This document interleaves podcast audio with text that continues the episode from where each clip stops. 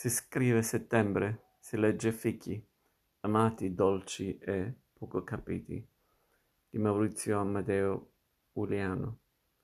Tanti falsi miti, altrettante leggende e una storia ricca, quella del frutto più sensuale e versatile dell'estate. Settembre, tempo di fichi, è il mese in cui questo frutto, che poi botanicamente frutto non è, dà il suo meglio. Certo, a inizio estate ci sono i fioroni, belli grandi, e in autunno i cimarruoli, tipici delle zone molto calde. Ma adesso è il momento dei forniti, i fichi propriamente detti, che portano con sé la dolcezza del sole più caldo, diffusa in tutti i paesi caldi. La pianta del fico punteggia soprattutto le nostre regioni meridionali, in particolare Puglia, Calabria e Campania. Campania. Si trova in un po' dappertutto, a ridosso delle spiagge, in campagna, in collina, in città. Non è raro vedere un albergo crescere in mezzo alle rocce o direttamente dentro un vecchio muro, all'apparato radicale della pianta. Infatti, basta poco per trovare acqua. Per dare frutti, i fichi hanno bisogno di un processo di impollinazione che coinvolge piante maschio e piante femmina, oltre all'aiuto di una piccola vespa che porta il polline del, dalle prime alle seconde. Le piante coltivate sono però quasi tutte partenocarpiche e quindi non necessitano di impollinazione. Caratteristica comune è il tipico profumo che fa capire di essere vicino a un fico prima ancora di averlo visto. A quel punto basta alzare gli occhi e cercare i frutti maturi, perché non c'è niente di meglio che mangiarli appena colti, magari all'alba, dopo che la notte li ha naturalmente rinfrescati e la fiorisciuta del lattice, irritante per le mani, è ridotta. Il fico ha decine di varietà, alcune diffuse in maniera eterogenea, altre limitate a piccoli areali. Purtroppo è facilmente deperibile. Una volta staccato dalla pianta tende a cambiare velocemente consistenza e a inacidirsi. In più la sua delicatezza ma mal supporta il trasporto della pianta ai banchi del mercato. E anche questa è la ragione che ne ha sempre fatto un frutto ideale per l'essiccazione, il modo migliore per preservare la sua ricchezza di carboidrati. A tavola non è mai stato relegato al solo ruolo di fine pasto. Basti pensare all'espressione mica pizza e fichi,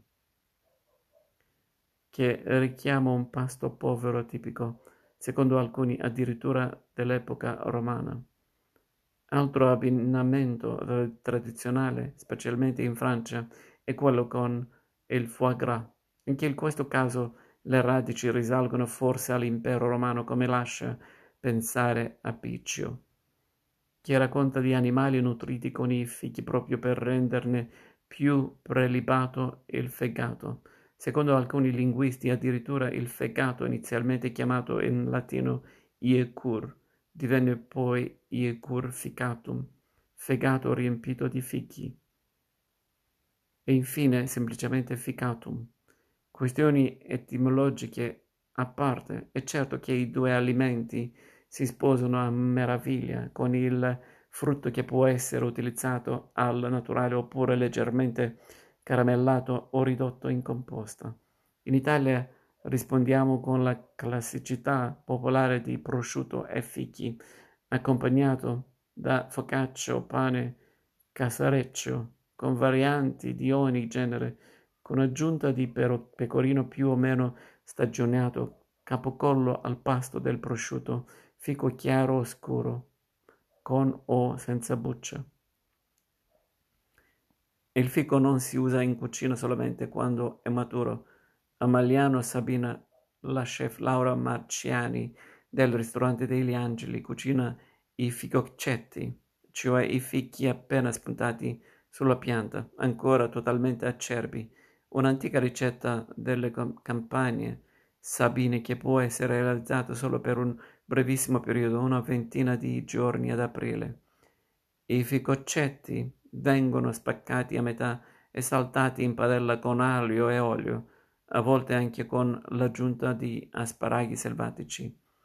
E il preparato può essere utilizzato per una squisita frittata oppure per condire gli strozzapreti, che poi sono arricchiti da una grattugiata di pecorino semi-stagionato. Anche le foglie del fico sono utilizzate in cucina, ad esempio per gli involtini di riso, di carne o di verdura piuttosto comuni tra Grecia, Turchia e Medio Oriente, oppure impiegate nella stagionatura dei formaggi, specialmente pecorini di produzione ombra e toscana, ma recentemente è stato Mauro Ilia- Uliassi, chef tra i più grandi del paese, a nobilitarle con un utilizzo davvero sorprendente.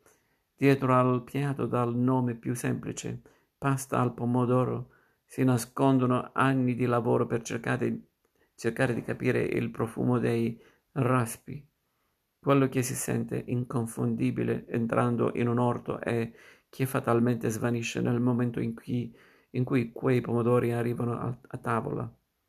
La soluzione al rebus l'ha finalmente suggerita Hilde Soliani, artista dell'olfatto e del gusto, invitando lo chef a trovare quelle stesse molecole odorose in altre piante. E così Ulia si arriva alle foglie giovanissime di fico che mette in infusione nel burro, in un bagnomaria tenuto a 60 gradi. Con quel burro condisci la pasta e poi sopra, senza bisogno di manten- mantecare, ci appoggia i pomodori vesuviani appassiti in forno a bassa temperatura e poi set- setacciati per ottenere una polpa settosa e carica di gusto. Al momento dell'assaggio tutto torna. Il pomodoro e la sua pianta di si ricon- ricongiungono in un solo boccone e ancora prima nell'effluvio che arriva dal piatto.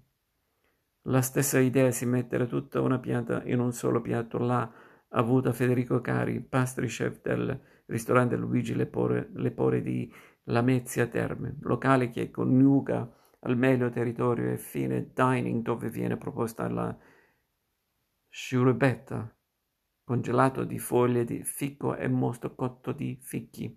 Quest'ultimo è uno sciroppo molto denso, ottenuto dalla bollitura dei frutti maturi. Il liquido che ne risulta viene filtrato e ridotto fino a ottenere una consistenza e una dolcezza che ricorda appunto quella del mosto cotto di vino. La sciburetta, scirubetta, è invece la granita dei poveri, che nelle montagne calabresi si prepara utilizzando la neve, ovviamente cari, che ad agosto la neve proprio non ries- riesce a trovarla. Prepara Prepara una classica granita a partire da un infuso di foglie di fico che poi arricchisce con il mosto cotto di fichi.